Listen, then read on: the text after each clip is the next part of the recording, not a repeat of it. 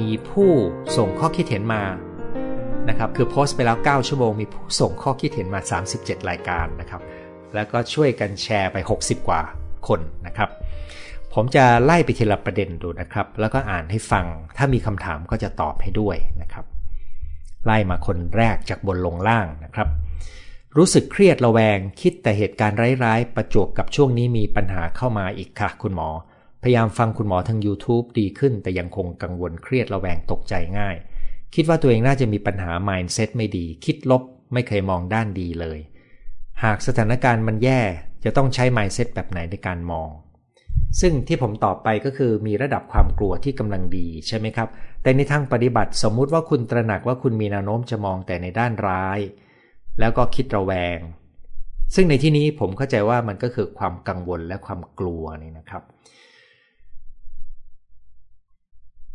ตรงนี้เนี่ยเวลาที่เราจะฝึกความกลัวนี่นะครับ เราต้องรู้อย่างหนึ่งว่า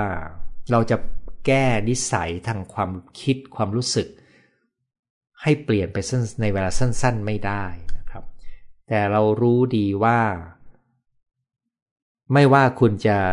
เครียดจะกังวลมากน้อยแค่ไหนนะครับ ขอให้มีความชัดว่า คุณต้องการผลลัพธ์อะไรในเชิงพฤติกรรม ที่เมื่อกี้ผมยกตัวอย่างพฤติกรรม 3 ตัวใช่ไหมครับ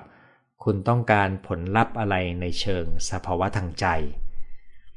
ถ้าคุณตระหนัก ผมก็ต้องถามคุณว่า ถ้าคุณเข้าเกณฑ์กลุ่มได้ฉีดวัคซีนแล้วคุณจะฉีดไหมนะครับโดยทั่วไปคนที่กังวลแบบคุณจะกลัวแล้วก็ไม่ค่อยไปทำพฤติกรรมเสี่ยงนะครับดังนั้นก็จะอยู่แต่ที่ว่ากลัวมากบางทีไม่ฉีดวัคซีนใช่ไหมครับขณะเดียวกันอีกตัวหนึ่งคือ คุณจะอยู่กับความกลัวยังไงที่ไม่ทำให้คุณ เครียดแล้วไม่มีความสุขเกินไปนะครับ ตรงนี้ก็จำเป็นที่จะต้องใช้วิธีพักใจที่เราเคยคุยกันสัปดาห์ก่อน มาพักเป็นระยะ แล้วชัดๆเลยครับ การลดการรับข่าวสารจะมีความสำคัญมาก โดยเฉพาะนะครับผมอยากจะเสนอเลยว่า ให้ลดการติดตามข่าวที่อยู่ทางโซเชียลมีเดียเนื่องจากมันอาจจะมีข่าวลวงเยอะนะครับ อาจจะใช้การอ่านนะครับการลดการรับข่าวสารเนี่ยช่วยได้มากนะครับ อีกเรื่องหนึ่งถ้าคุณจะช่วยนะครับก็คือ ขณะนี้เราเหมือนกับเราไม่สามารถทำอะไรได้กับชีวิตนะครับ แต่วิธีการหนึ่งก็คือคุณต้องเริ่มมีความหวังในการที่จะจัดการชีวิตบางอย่างใช่ไหมครับ ซึ่งแปลว่าคุณอาจจะมองเห็นได้ไม่ชัด ในช่วงครึ่งปีข้างหน้านี้จนถึงสิ้นปี แต่ฉากทัดที่เป็นไปได้ก็คือในปีหน้าเนี่ย สถานการณ์มันควรจะคลี่คลาย เมื่อวัคซีนมีการฉีดกันทั่วถึงในประเทศเรา โดยผมก็ร่วมลุ้นเป็นกำลังใจให้กับหน่วยงานที่รับผิดชอบ ว่าจะสามารถได้วัคซีนแล้วก็ฉีดวัคซีนได้ทั่วถึง และคนไทยจะร่วมมือในการฉีดวัคซีนนะครับ เมื่อถึงตรงนั้นก็แปลว่า คิดถึงว่าปีหน้าคุณจะเดินต่ออยังไงนะครับ คุณได้บทเรียนอะไรจากครั้งนี้บ้างในเรื่องการเงิน การงาน ความสัมพันธ์ สุขภาพนะครับ แล้วปีหน้าคุณตั้งใจจะทำอะไรที่เปลี่ยนไป เพื่อใช้บทเรียนของรอบนี้ให้เป็นประโยชน์ ทันทีที่เราเริ่มมีแผนนะครับ เริ่มมีสิ่งที่เราอยากลงมือทำในหัวของคุณจะไม่ได้มีแต่ความน่ากลัวความกังวลครับ แต่ในหัวของคุณกำลังจะคิดถึงอนาคตอย่างมีความหวัง ซึ่งต้องเป็นความหวังที่มีความเป็นไปได้นะครับ แต่มันจะ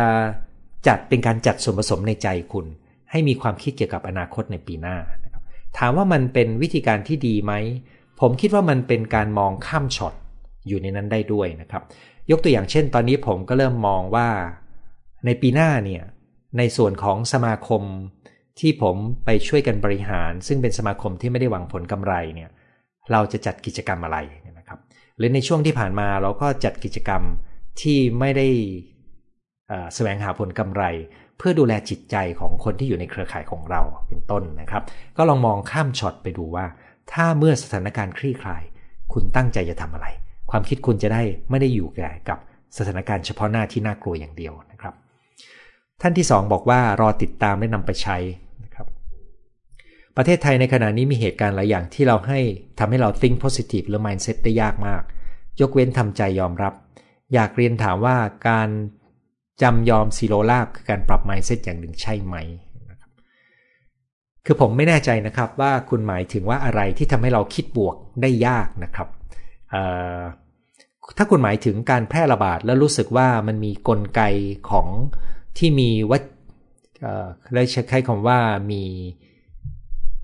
วาทกรรมของสาเหตุของการแพร่ระบาดในรอบที่ 3 ว่ามีคนกลุ่มหนึ่ง ซึ่งสร้างปัญหาให้กับคนส่วนใหญ่ รงนั้นเป็นเรื่องน่าผิดหวังจริงครับ แต่ถ้าเรามองนี่แหละครับ อันนี้ก็เป็น mindset นะครับ เพราะคุณกำลังดูว่าคุณกำลังใช้ข้อมูลอะไรมาประกอบ ที่ทำให้คุณคิดบวกหรือคิดลบนะครับ ที่ทำให้คุณมีความหวังหรือไม่มีความหวัง ที่คุณมองเห็นแง่ดีที่มีอยู่ หรือมองเห็นแต่แง่ร้ายเนี่ยนะครับ ตรงนี้คือกระบวนการที่เราจะเลือกรับข้อมูลนะครับ ในส่วนของผมในสถานการณ์ที่มีนะครับ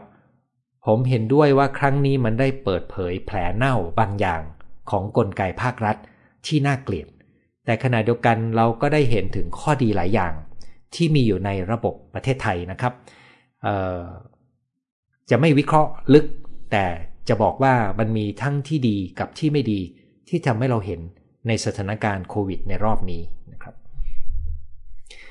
คุณจะเห็นด้วยกับผมหรือไม่เห็นด้วยก็ได้นะครับ แต่ว่านี่เป็นเรื่องของทัศนะใช่ไหมครับ เป็นเรื่องของ mindset ว่าเราจะเลือกเอาข้อมูลอะไร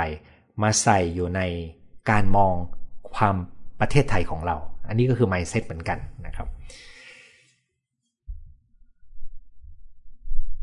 เอาละครับ มีคนส่งคำทักทายในเชิงสนุกสนานมาขออนุญาตไม่อ่านนะครับ เพราะมันต้องมีภาพประกอบถึงจะสนุกนะครับ หัวข้อดีมากเข้ากับสถานการณ์นะครับ ผม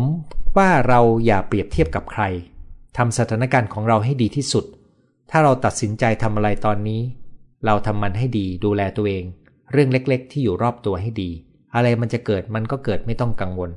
ที่ไหนมีประตู เข้ามันก็ต้องมีประตูออกนะครับ ถ้ามันไม่ไหวปีหน้า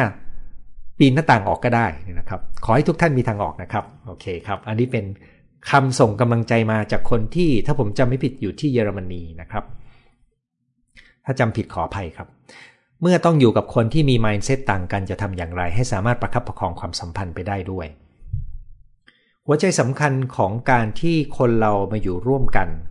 จริง ๆ คนเราจะมีระบบความคิดมีทัศนคติที่แตกต่างกันได้นะครับ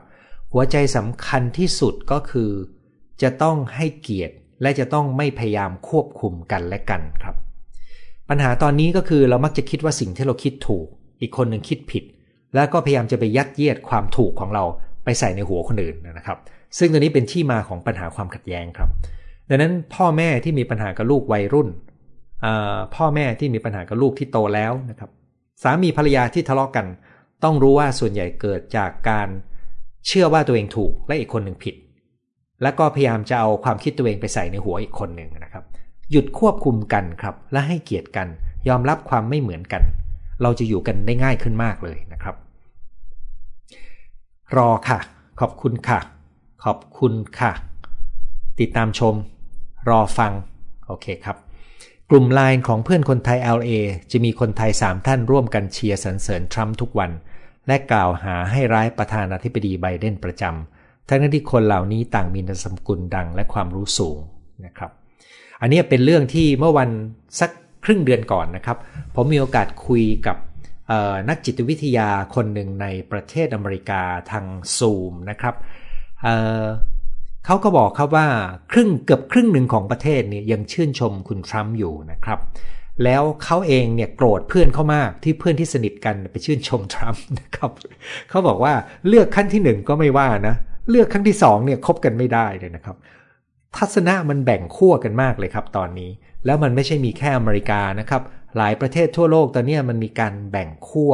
ที่รุนแรงขึ้น แม้แต่ในประเทศไทยจะเห็นนะครับ สื่อมวลชนก็แบ่งขั้วชัด เพราะว่าแหล่งทุนเป็นคนละแหล่งกันนะครับการเมืองทัศนคติของคนนี้มันแบ่งขั้วจริง ๆ ครับ ผมคิดว่าพวกเราจะต้องใช้เวลาในการปรับตัวอีกยาวครับในเรื่องนี้ เพราะว่ามันเป็นแนวโน้มใหญ่ที่เกิดจาก ช่องทางการสื่อสารที่มีลักษณะที่จำเพาะ เราสนใจอะไรมันก็จะมีฟีดข่าว เฉพาะเรื่องนั้นให้เราได้เก็บมาเรื่อยๆเนี่ยนะครับ อันนี้ก็เกิดจากการที่เราขาดทัศนคติ ในการเรียนรู้ที่เปิดกว้าง แล้วก็สามารถที่จะรับข่าวสารที่ไม่ตรงกับความเชื่อของตัวเอง ทันทีที่เราเลิกเริ่มรับเฉพาะสิ่งที่ตรงกับความเชื่อนะครับ มันก็จะยิ่งตอกย้ำความเชื่อของเรา จนกระทั่งความคิดเห็นของคนในชาติ มันจะแตกเป็นเสียงนะครับ แล้วก็มีแนวโน้มมันจะแตกเป็นเสียงในหลายชาติ เราเห็นกันเป็นปรากฏการณ์หลายประเทศทั่วโลกนะครับไม่อยากพูดคำว่าทั่วโลก ขอวิธีปรับ mindset ให้สามารถทำงานร่วมกันกับเพื่อนร่วมงานที่ไม่สนใจจะป้องกันตัวเอง ก็แปลว่าเขาไม่ได้มีความกลัวที่เหมาะสมใช่ไหมครับ แล้วเขาอาจจะมีความไม่ไว้วางใจคนแล้วไม่แคร์คน หรือเขาอาจจะนี่ผมกำลังไล่ไมเซ็ตทั้ง 3 ส่วนผสมนะครับ ระดับความกลัวที่เหมาะสม ระดับความไว้วางใจที่เหมาะสม กับระดับการเปิดรับและพร้อมเรียนรู้เนี่ยผมคิดว่าถ้าคุณต้องอยู่กับเพื่อนร่วมงานที่ไม่ป้องกันตัวเองนะครับ คุณต้องป้องกันตัวเอง เสมือนหนึ่งเขามีเชื้ออยู่ในตัวนะครับทำอะไรได้ก็คือทำให้หมด ไม่รู้ทำได้ไหมนะครับแต่คุณต้องถือว่าเขาคือกลุ่มเสี่ยงครับดังนั้นก็ใช้มาตรการเท่าที่คุณทำได้ วิสัยทัศน์การเปิดหูเปิดตารับรู้ข่าวสารรอบโลกของคนไทยส่วนใหญ่นั้นน้อย พวกเขาจึงมองเห็นโลก เท่ากับประเทศเล็ก ๆ ของตัวเองเท่านั้น แต่ในความเป็นจริงทั่วโลกกำลังแย่ไม่แพ้กัน ทั้งปัญหาวัคซีนล่าช้าไม่เพียงพอ รวมถึงเศรษฐกิจที่แย่สุดๆ นิสัยการโทษคนอื่นนั้นง่ายดี แต่หาคนมารับผิดชอบ จึงเป็นมรดกทางวัฒนธรรมอีกอย่างหนึ่ง เพราะคนไทยชอบอะไรง่าย ๆ อันนี้ก็เป็นการ ต่อว่าคนไทยนิดๆนะว่ามีนิสัยแบบนี้ ซึ่งถามว่าจริงไหมว่าเราไม่ได้รู้สถานการณ์ทั่วโลกว่าเขามีปัญหากันเยอะ แล้วก็มีปัญหาวัคซีนล่าช้า ผมคิดว่าความเป็นจริงก็คือหลายประเทศมีปัญหาวัคซีนนะครับ แต่ปัญหาคืออย่างนี้ครับ ปัญหาก็คือมีฝ่ายกลุ่มหนึ่งที่พยายามจะชี้เห็นว่าประเทศไทยล่าช้ามาก ซึ่งนี่เป็นข้อมูลที่เอาเปรียบเทียบเช่น ไปเปรียบเทียบกับอิสราเอล เปรียบเทียบกับ อเมริกานะครับเปรียบเทียบกับอังกฤษ มันก็เลยรู้สึกโอ้ประเทศไทยทำไมกระจอกจังได้ฉีดน้อยนะครับ มันเป็นวิธีการนำเสนอข้อมูล ที่เร้าความไม่พอใจต่อการบริหารงานของกลไกราชการของรัฐนะครับ จะถูกจะผิดยังไงขอให้รู้ว่ามันอยู่ที่วิธีการนำเสนอข้อมูลของข่าวสาร ซึ่งมันก็ทำให้คนจำนวนมากไม่พอใจนะครับ ผมเห็นเหมือนกันครับว่ามีคนบ่นเยอะนะครับ มีคนบ่นเยอะ แล้วก็มีคนรู้สึกว่า เออ มันถึงเวลาต้องปรับปรุงอยู่เหมือนกัน แต่ก็อาจจะเป็นเสียงเงียบๆที่ไม่รู้จะปรับปรุงยังไงนะคิดหวาดระแวงคิดวนมีความเสี่ยงเพิ่มมากขึ้น คือการกังวลที่กำลังดีเนี่ยเป็นเรื่องที่ดีครับ เราจะรู้ได้ไงว่าเรากังวลกำลังดีนะครับ ความกังวลกำลังดีก็คือมันทำให้เราวางมาตรการในการป้องกันในระดับที่เราปฏิบัติได้ แล้วลงมือทำได้อย่างดี อันนี้คือความกังวลที่กำลังดี แต่เมื่อไหร่ก็ตามที่คุณทำตามทุกอย่างที่คุณทำได้เพื่อป้องกันแล้ว แล้วคุณยังเครียดและยังกังวลอยู่ ไอ้ส่วนนี้คือส่วนเกินแล้วนะครับ ตรงนี้คุณจะต้องแปลงความกังวลที่เป็นการเสียพลังงานเกินเนี่ยให้กลายเป็นการเยียวยาตัวเองแทน อาจจะใช้วิธีพักใจอย่างที่ผมได้เรียนไปในสัปดาห์ที่แล้วก็ได้นะครับ 7 วิธีพักใจ ใส่แมสตั้งแต่ต้นปี 63 ค่ะ เดินซื้ออาหารถ้าร้านไหนไม่ใส่แมสก็เดินหนีทำได้แค่ไม่ประมาท น่าสนใจครับ ผมเห็นด้วยกับมาตรการของคุณครับสำหรับคนสูงวัยที่ไม่เคยสนใจและไม่ให้ความสำคัญในการรักษาตัวเองให้ปลอดภัยจากโควิด พอจะมีคำแนะนำในการช่วยปรับ mindset ให้คนกลุ่มนี้ไหม เรื่องนี้เป็นเรื่องยากมากครับ ผมเองก็ไม่สามารถทำได้ ยกตัวอย่างนะครับ ผมมีญาติคนหนึ่ง เมื่อไม่นานมานี้ผมเพิ่งส่งข่าวไปบอกว่าคือเตือนเขานะครับว่าเอาไปจองการฉีดวัคซีนได้ เพราะเขาเริ่มเปิด แล้วญาติผมรุ่นพี่ผมเนี่ย อายุเกิน 60 กันแล้วทั้งนั้นเนี่ยนะครับ ก็ยังมีคนหนึ่งบอกว่าฉันจะรออยากกิน ซึ่งผมรู้เลยว่า มันเกิดจากความกลัวการฉีดวัคซีน เพราะข่าวร้ายๆเกี่ยวกับวัคซีนมันเยอะ แล้วเขาไม่ได้ชั่งน้ำหนักนะครับพอกลัวเยอะไม่ได้ชั่งน้ำหนักแล้ว ไม่มีคำแนะนำอื่นครับ ขอให้คุณดู 3 แกนนี้ดูล้วกันนะครับสิ่งที่ผมทำผมไม่ได้คาดหวังที่จะเปลี่ยนความคิดเขาครับ ผมแค่สร้างมาตรการเพิ่มเติมในการรักษาความปลอดภัยภายในพื้นที่บ้าน กับ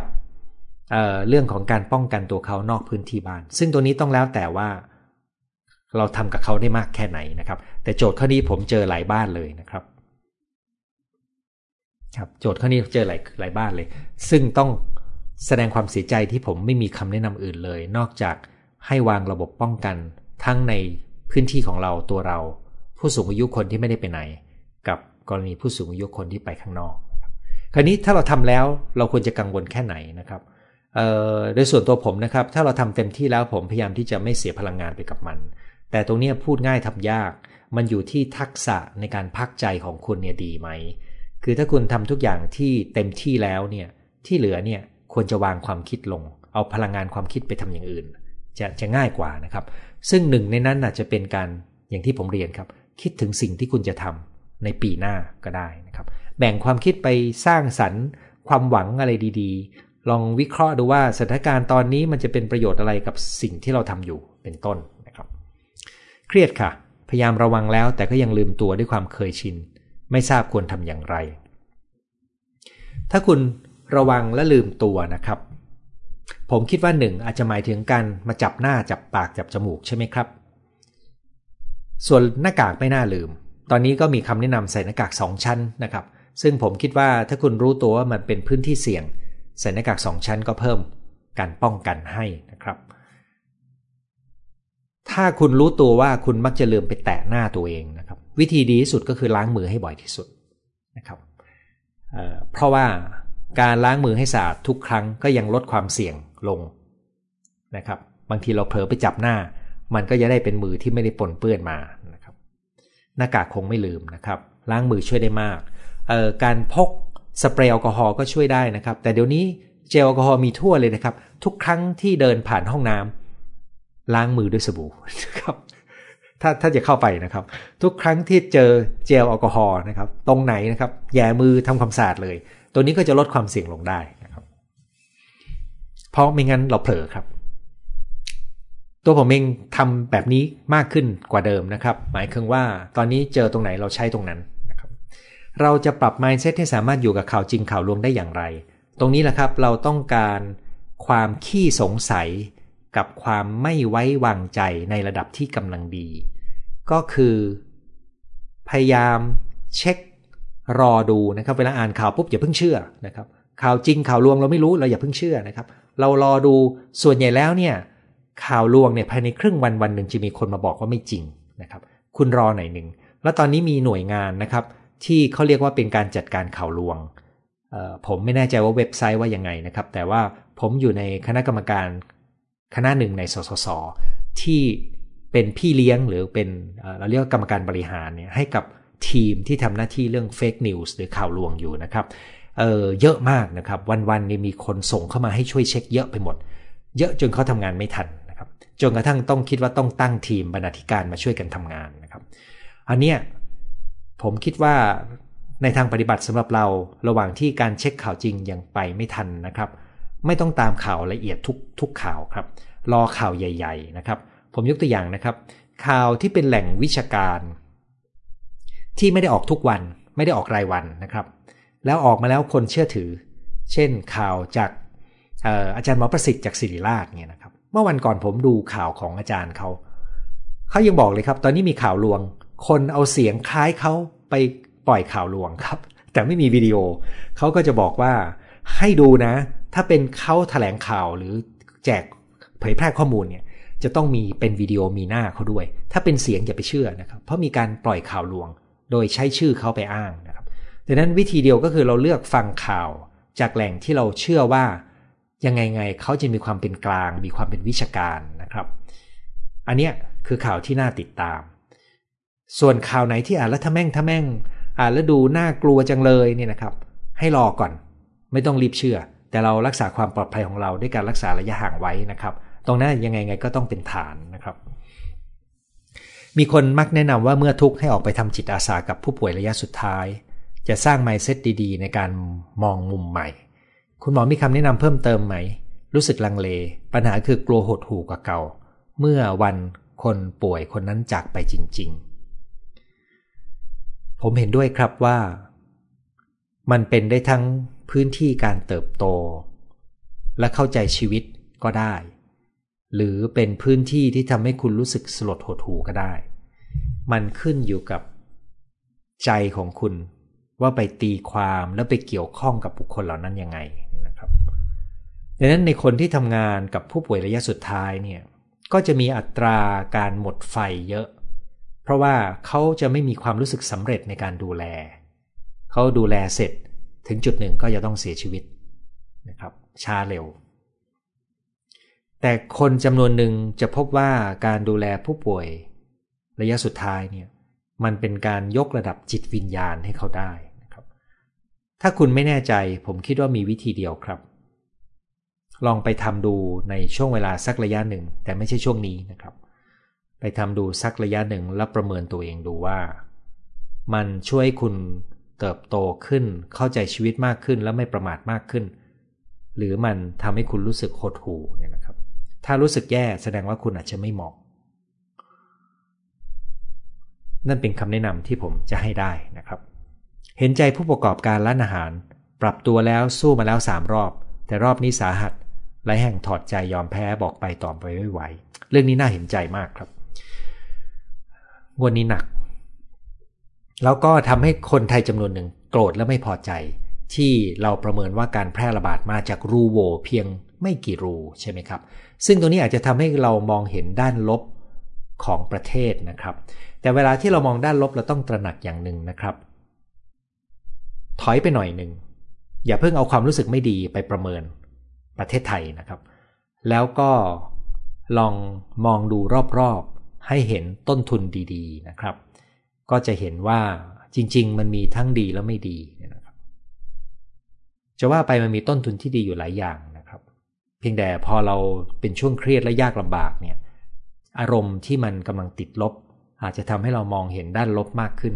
นะครับแต่สิ่งที่เป็นบวกในเมืองไทยยังไม่ได้หายไปไหนนะครับ มันยังคงมีอยู่ที่รอคอยให้เรามองเห็นเป็นโอกาสได้นะครับเด็กที่ครอบครัวอบอุ่น ถูกเลี้ยงดูมาดี สังคมดีในวัยเรียน เมื่อโตเป็นผู้ใหญ่ เจอเรื่องกดดันสูง สามารถมีพฤติกรรมก้าวร้าว หรือเมื่อคู่สมรสยั่วทำลายความนับถือตนเอง ถูกคู่สมรสแอบนอกใจ เขาจะสามารถทำร้ายร่างกายตัวเองหรือคู่สมรสได้หรือไม่ ฟังคลิปคุณหมอได้เกิน 20 คลิปแล้ว เกิดคำถามนี้ครับ เพราะพฤติกรรมต่างๆ มากมายจากบุคคลที่มีประสบการณ์ช่วงวัยเด็กเกิดเป็นปม เกิดคำถามระหว่างฟังว่าเด็กที่รับการเลี้ยงดูที่ดีจากครอบครัวที่รู้และอบอุ่น เมื่อโตขึ้นต้องพึ่งพาตนเองสามารถมีพฤติกรรมเปลี่ยนแปลงนอกเกณฑ์ได้หรือไม่ โดยหลักเป็นอย่างนี้ครับ ประสบการณ์วัยเด็กจะวางรากฐานของอารมณ์ แต่ว่าพื้นอารมณ์ของคนเราถูกกำหนดโดยกรรมพันธุ์ด้วยส่วนหนึ่งนะครับ จากนั้นประสบการณ์ตอนโต ในช่วงต่อจากนั้นนะครับ เช่นเป็นวัยรุ่นนะครับ เป็นผู้ใหญ่ก็ยังมีผลอยู่ ไม่ใช่ไม่มีผลนะครับ เพียงแต่ผลมันไม่ได้เข้มข้นมากเท่าช่วงวัยเด็กเล็กดังนั้นการที่ทางบ้านเข้าใจและเลี้ยงดู อย่างเหมาะสมเนี่ย เขาก็จะได้วางรากฐานที่ดี แต่เมื่อโตไปแล้วเขาก็จะไปเจอสังคมซึ่งแตกต่างไปมากในปัจจุบันนะครับ เรามีสังคมที่เต็มไปด้วยโซเชียลมีเดียเด็กคนรุ่นใหม่ที่มีทัศนะ มี mindset ที่แตกต่างจากคนรุ่นพ่อรุ่นแม่อยู่มาก ช่องว่างตัวนี้เราเห็นอยู่ชัดเจนตอนนี้นะครับดังนั้นถ้าคุณถามว่า ถ้าถูกเลี้ยงดูมาดี เขาจะกลายเป็นคนที่มีปัญหาบางอย่างได้ไหมเนี่ย ผมก็ต้องบอกว่าได้ แต่โอกาสจะน้อยกว่าเยอะ เมื่อเทียบกับถ้าเขามีปัญหาตอนเด็กเล็กนะครับ ก็ไม่กล้าไปรับประกันว่าเขาจะไม่มีปัญหาครับ ที่สำคัญนะครับเรามองจากภายนอกไม่ได้ว่าบ้านนี้ดีนะครับ เพราะผมเจอหลายบ้านที่พ่อแม่มีฐานะดี การเงินการงานมั่นคงมากนะครับ แต่ว่าลูกโตมาไม่มีความสุข รู้สึกคุณค่าไม่มี เพราะว่าพ่อแม่สำเร็จสูงมาก แล้วก็คาดหวังลูกจนลูกรู้สึกว่าตัวเองไม่ดีพอ อันนี้เด็กหลายคนที่อยู่ในวัย 20 กว่านะครับ ไม่เด็กละเสี่ยงกับการฆ่าตัวตายอยู่หลายคน ซึ่งผมมีโอกาสได้คุยกับคนเหล่านี้ กว่าจะฟื้นความรู้สึกมีคุณค่าแล้วรู้สึกได้ในทิศทางชีวิตเนี่ยใช้เวลานานพอสมควรนะครับ ทันสมัยกับสถานการณ์เลยค่ะ จะได้ไปรับข้อมูลวัคซีน จะได้นำไปใช้ในการรับข้อมูลวัคซีนโควิดที่มีอยู่ หลักการง่าย ๆเลยนะครับสำหรับวัคซีนเนี่ยเออคือตอนนี้ประเทศไทยจะมีเกณฑ์การฉีดวัคซีน และแต่ละประเทศจะมีเกณฑ์ที่ไม่เหมือนกัน ถ้าคุณสังเกตนะครับกรณีของประเทศไทยก็จะมีวัคซีนอยู่ 2 ตัวที่เป็นตัวมาตรฐานนะครับ แล้วก็กำลังหาเพิ่มอีก2อสตัวนะครับ ซึ่งผมก็หวังว่าทุกอย่างจะดำเนินไปได้ตามแผนนะครับ ร่วมลุ้นไปด้วย ในวัคซีน2ตัวนี้เนี่ย ตัวที่มีคำถามมีทั้ง2ตัวนะครับ แต่ผมยังเชื่อว่าอย่างนี้นะครับ เชื่อว่ามันใช้ได้ทั้ง2ตัว ด้วยข้อมูลทั้งหมดที่มีอยู่ ซึ่งผมรับจากวงแพทย์ที่ไม่มีอคติต่อการตัดสินใจของผู้รับผิดชอบอะไรเนี่ยนะครับ โดยสรุปก็ยังเป็นสิ่งที่ไว้ใจได้อยู่ ไม่รู้จะพูดอะไรเพิ่ม เดี๋ยวจะกลายเป็นว่าผมมาเชียร์เพราะว่าผมไม่ได้ตั้งใจมาเชียร์นะครับ ผมตั้งใจมาคุยเรื่อง mindset นะครับ รอติดตามชมขอเป็นกำลังใจให้ทุกคนและทุกฝ่าย เดี๋ยวทุกอย่างก็จะดีขึ้น เห็นข่าวการสูญเสียตลกนาคอม สงสารคนที่ติดเชื้อไวรัส อยู่บ้านไม่ออกไปข้างนอกปลอดภัยที่สุด ขอแชร์ยินดีครับ ทุกวันนี้เสพข่าวให้น้อย ดูแลการกินการนอน ฝึกหายใจออกกำลังกาย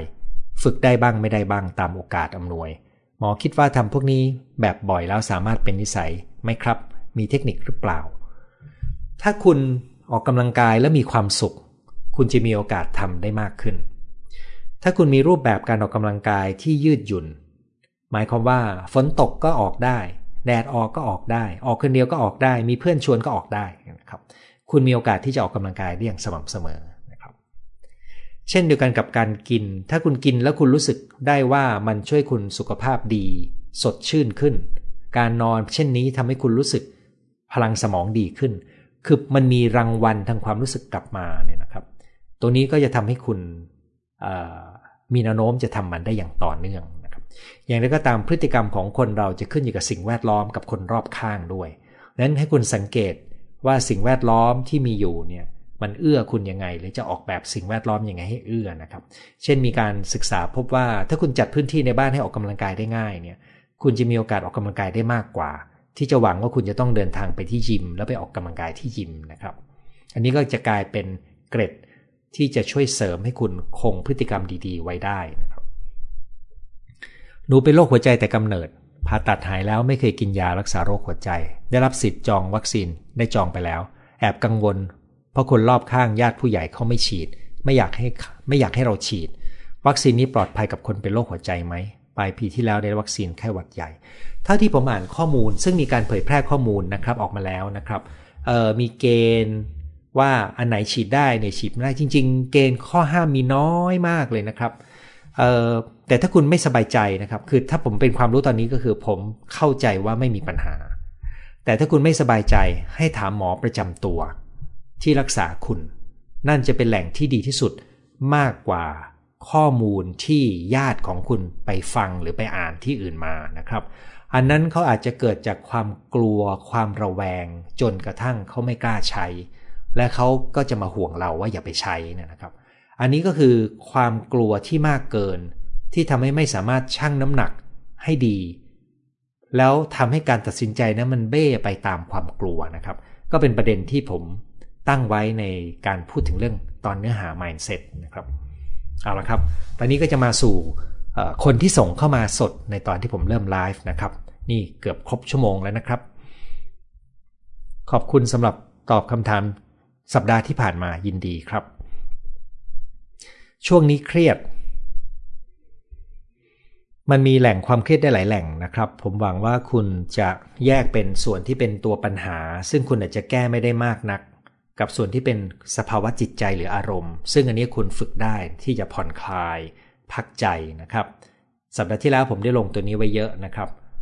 ที่เหลือก็คือตัวปัญหาเนี่ยอาจจะต้องดูว่าคุณทำอะไรได้บ้างในสถานการณ์แบบนี้นะครับ บางเรื่องอาจจะต้องเหมือนกับทนอยู่กับมันจนกว่าจะผ่านพ้นไป ซึ่งการดูแลใจที่ดีก็จะทำให้เราทนได้ดีขึ้น สวัสดีทุกท่านที่ทักทายเข้ามานะครับ สวัสดี รุ่นน้องที่สนิทสนมกันมากๆเลยนะครับ คือคุณหมอสุกมลนะครับ เป็นเกียรติมากเลยนะครับ ที่หมอสุกมลเข้ามาทักทายเนี่ย ไม่ได้เจอกันนานเกินกว่า น่าจะ 10 ปีถึงหรือเปล่าไม่แน่ใจนะครับ ทักทายมาจากเยอรมันนะครับ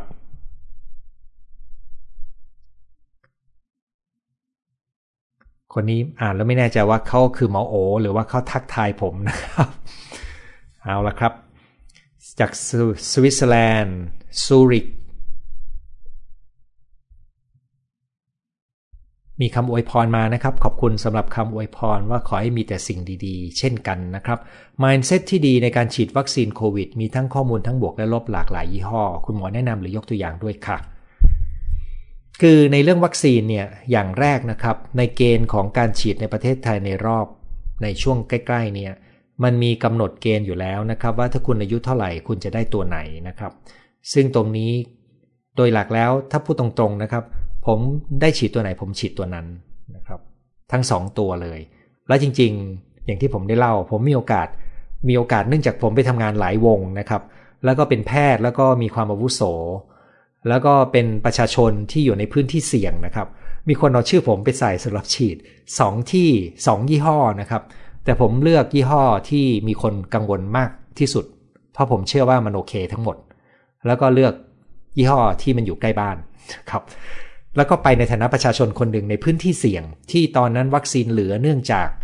คนไม่ค่อยฉีดกันนะครับ ก่อนที่จะมีการระบาดรอบที่3เนี่ย มันมีล็อตที่เหลือสำหรับประชาชนในพื้นที่เสี่ยงจำนวนไม่มากนะครับ เนื่องจากผมมีคนรู้จักเขาก็เลยชวนนะครับ คราวนี้ ถ้าคุณจะต้องเลือกเนี่ย ผมไม่แน่ใจนะครับว่าคุณจะมีสิทธิ์เลือก เพราะว่า ปัจจุบันเขาจะตั้งเป็นเกณฑ์ว่าถ้าคุณมีเกณฑ์แบบนี้ เช่น อายุเท่านี้ฉีดตัวนี้เลยนะครับ อย่างตอนนี้ก็คือเกินกว่า 18 ปี ฉีด ฉีดวัคซีน ต่ำกว่า 18 ยังไม่ได้ฉีดตอนนี้นะครับ ถ้าเกินกว่า 60 ต้องฉีดเฉพาะแอสตราเซเนกาละซึ่งมีข้อมูลว่ามันก็มีประสิทธิผลดี ดูเหมือนจะดีกว่า ก็อยากจะแนะนำว่าข้อมูลณปัจจุบัน2ตัวที่มีอยู่ในประเทศไทย อาจารย์และนักวิชาการทุกคนพูดเสียงเดียวกัน มีอะไรให้ฉีดอันนั้น ในวงแพทย์ที่คุยกันก็คือ วัคซีนที่ดีที่สุด คือวัคซีนที่คุณจะได้ฉีดให้เร็วที่สุดนะครับโดยเฉพาะถ้าคุณรู้ตัวว่าคุณมีความเสี่ยง แต่ก็ต้องย้ำว่าต่อให้คุณฉีด มันไม่ได้แปลว่ามันจะป้องกันคุณได้ร้อยเปอร์เซ็นต์แต่มันจะลดความเสี่ยงในการป่วยหนักได้เยอะมาก แค่ไม่ป่วยหนัก ก็เป็นประโยชน์แล้วล่ะครับ ที่น่าห่วงตอนนี้ก็คือ ข้อมูลว่าเราจะไปแพร่ต่อไหมเนี่ยยังมีไม่มากนะครับ เริ่มมีมาบ้างละแต่คุณยังต้องระวังคนใกล้ตัวอยู่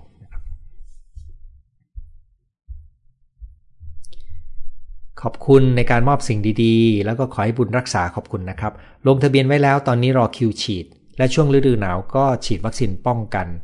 ขอเลี่ยง เรื่องคอสเสี่ยงเรื่องสุขภาพอายุมากขึ้น ภูมิคุ้มกันน้อยลงจริงครับ พออายุมากขึ้นภูมิคุ้มกันจะลดลง ดังนั้นวัคซีนก็จะช่วยได้ในการป้องกันโรคจริง ๆ นะครับ ไม่ทราบท่านนี้อยู่ประเทศอะไร น่าจะอยู่ประเทศที่มีอากาศหนาวนะครับ อีกท่านหนึ่งอยู่เบลเยียมสามี 48 ได้คิวฉีดพรุ่งนี้ วงเล็บทันใจมาก แถมเป็นของไฟเซอร์ด้วย ส่วนที่ฉันรอไปก่อน อายุอ่อนกว่าสามี 3 ปีนะครับ อ๋อเบลเยียมก็มีไฟเซอร์อยู่ใช่ไหมครับ ยุโรป ถ้าว่างมาฟังฟังย้อนหลังก็ได้ นี่คือแนะนำน้องที่รู้จักกันนะครับ วัคซีนแบบไหนที่ฉีดแล้วปลอดภัยคะเชื่อถือได้แค่ไหนว่าตัวไหนดี อย่างที่เรียนนะครับ คือจริง ๆ วันนี้ไม่ได้ตั้งใจพูดเรื่องวัคซีนนะครับ แต่ว่าผมเชื่อทั้งสองยี่ห้ออยู่ตอนนี้ แต่บังเอิญอายุของผมเนี่ยอยู่ในข่ายที่ฉีดได้ทั้งสองตัวด้วยนะครับ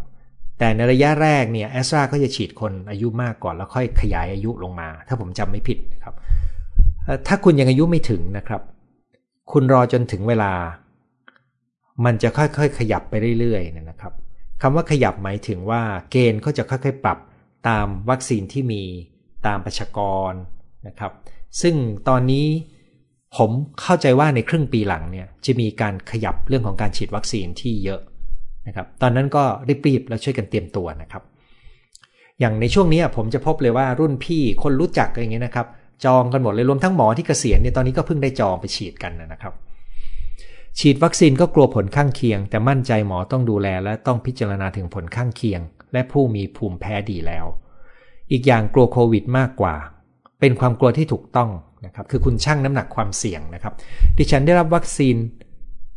แอสตราเซเนกาเข็มแรกเมื่อ 10 เมษาไม่มีอาการแพ้ มีเพียงเจ็บบวมที่ต้นแขนเล็กน้อย รอฉีดเข็ม 2 21 มิถุนาเพราะต้องทิ้งกัน 3 เดือนใช่ไหมครับ แต่ต้องปิดแมสล้างมือเว้นระยะห่าง จะเครียดมากคือคนในครอบครัว เพราะระแวงหลายอย่าง คือคนในครอบครัวคุณหมายถึงอาจจะเอามาแพร่เชื้อให้ใช่ไหมครับเออจริง ๆ ดีที่สุดเลยก็คือทำให้เขาตระหนักแล้วก็รักษาตัวดี ๆ นะครับ แต่อย่างที่ผมเล่าครั้งที่แล้วว่ามีบ้านของคนที่ปรึกษาผมคู่หนึ่ง สามีภรรยาอายุ 70 กว่าบอกลูก ลูกทำงานอยู่ ลูกไปอยู่คอนโดแล้วกันนะ ไม่ต้องมาเยี่ยมพ่อแม่นะครับหรือถ้าจะมาเยี่ยมผมก็คิดว่าก็คือมาเหมือนกับคนที่มีความเสี่ยงก็คือมาไม่ต้องมาอยู่ด้วยนานนะครับ เปิดห้องให้มันมีการถ่ายเท ใส่แมสเวลาที่อยู่ด้วยกันในบ้านตัวเองแม้จะเป็นพ่อแม่ลูกกันเนี่ยนะครับ อันนี้ก็แล้วก็ล้างมือนะครับ ทำเหมือนเรากำลังอยู่ในกับคนที่อาจจะมีอาจจะมีความเสี่ยงอยู่ นั่นก็เป็นมาตรการที่ดีที่สุดอันหนึ่งนะครับถ้าทำไม่ได้ก็ลดหลั่นลงมานะครับทำมาตรการให้เข้มข้นที่สุดเท่าที่จะได้ แล้วก็ถ้าทำแล้วก็อย่าไปเสียพลังงานกับความกังวลมากเกินนะครับ คือถ้ารู้ตัวว่ายังคิดเกินเนี่ยต้องต้องจัดการด้วยการพักใจให้เป็นกำลังรวบรวมข้อมูลประเมินความเสี่ยงตัวเอง ไม่กลัวแต่ไม่ประมาท ในขาวมีดำในดำมีขาวนะครับ มีปัญหาในการเชื่อใจคนอื่นค่ะอาจารย์หมอแบบนี้ควรแก้ไขยังไง คือถ้าคุณรู้ตัวว่าคุณมีปัญหาโจทย์ในการเชื่อใจคนอื่นในระดับส่วนตัวนะครับ ความไม่ไว้วางใจนี้อาจจะเกิดจากประสบการณ์ทางอารมณ์ ที่ทำให้คุณเจ็บปวด เสียใจไม่ไว้วางใจ ซึ่งถ้ายิ่งเป็นเด็กมากเท่าไหร่ ก็จะยิ่งซึมลึกในกระบวนการทำงานของจิตใจคุณมากเท่านั้นนะครับ ถ้าคุณรู้ตัวตรงนี้คุณอาจจะต้องมาผ่านกระบวนการเพื่อ เหมือนเยียวยาปมเก่านะครับ แต่ถ้าการไม่ไว้วางใจเกิดจากประสบการณ์ตอนโตพอสมควร เช่น ตอนคุณอายุเกิน 20 ไปแล้วนะครับ ตัวนั้นเนี่ยการค่อยๆปรับตัวด้วยตัวเองผ่านการเรียนรู้ไปเรื่อยๆ เช่นการฟังไลฟ์แล้วได้ข้อคิดแล้วไปฝึกปฏิบัติบางอย่าง ก็อาจจะจัดการเองได้นะครับ หรือไม่ก็ลองหาวิธีพัฒนาตัวเองอย่างต่อเนื่องก็ได้ แล้วก็ความระแวงที่กำลังดีก็เป็นเรื่องที่เหมาะสมนะครับขอให้ฉีดนะคะทุกท่านมีระบบการเฝ้าระวังอาการข้างเคียงของวัคซีนหลังฉีดอย่างดี ยอดดีเยี่ยมรวดเร็ว ฉีดมาแล้วค่ะ ปกติดี ผมฉีดเข็มสองไปเมื่ออาทิตย์ที่แล้วครับ ความเป็นไปได้ความไม่แน่นอนเปิดใจเรียนรู้และพัฒนาได้ในทุกสถานการณ์นะครับไบโพล่าใช้จ่ายฟุ่มเฟือย ไม่ทราบจะรักษาได้ไหม ป่วยมาปี 2 ปีแล้ว คุณแม่ถอดใจ รักษาโดยเฉลี่ยได้ครับ แต่ว่าบางคนไม่ค่อยยอมกินยา ซึ่งตรงนี้ต้องปรึกษากับหมอในการที่จะออกแบบการใช้ยาที่จะช่วยควบคุมอาการนะครับ ในบางคนที่เป็นไบโพล่าและมีปัญหาความสัมพันธ์กับพ่อแม่ การรักษาจะยากขึ้นนะครับ ตรงนี้มีรายละเอียดเยอะแต่ต้องบอกว่าโรคนี้รักษาได้นะครับ มีวิธีปรับ mindset คนที่นกาทีฟยังไง คือคุณต้องตระหนักว่าคนที่ดูเหมือนนกาทีฟเนี่ย จริง ๆ ลึกๆก็คือความกลัวนะครับ แล้วก็โดยเฉพาะอย่างยิ่งกลัวไม่แน่นอนเนี่ยเขาจะยิ่งต้องการควบคุม การที่เขาต้องการควบคุมก็เพราะว่าเขาอยู่ไม่ได้กับความไม่แน่นอน เขาก็ต้องควบคุมให้มันชัวร์ๆนะครับ ซึ่งตรงนี้ก็เลยทำให้ดูเป็นคนที่มีทัศนคติที่ไม่ยืดหยุ่นนะครับ มองอะไรขาวกระดำบางทีมีความเป๊ะมากเกิน พวกนี้ล้วนแล้วแต่เป็นนกลไกที่เกิดจากความกลัวที่อยู่ภายใต้ สิ่งที่เราเห็นเป็นท่าทีของเขานะครับ ความกลัวตัวนี้แหละคือแกนอันหนึ่งที่ผมหยิบมาคุยเนี่ยนะครับ คือผมแปลงจากประเด็นอื่นให้มาย่อยเป็น 3 ประเด็นวันนี้เนี่ยเอามาจากเรื่องของ mindset ในเรื่องใหญ่กว่านั้นนะครับ เป็นคนขี้กลัว แต่คิดว่าโควิดน่ากลัวกว่าวัคซีน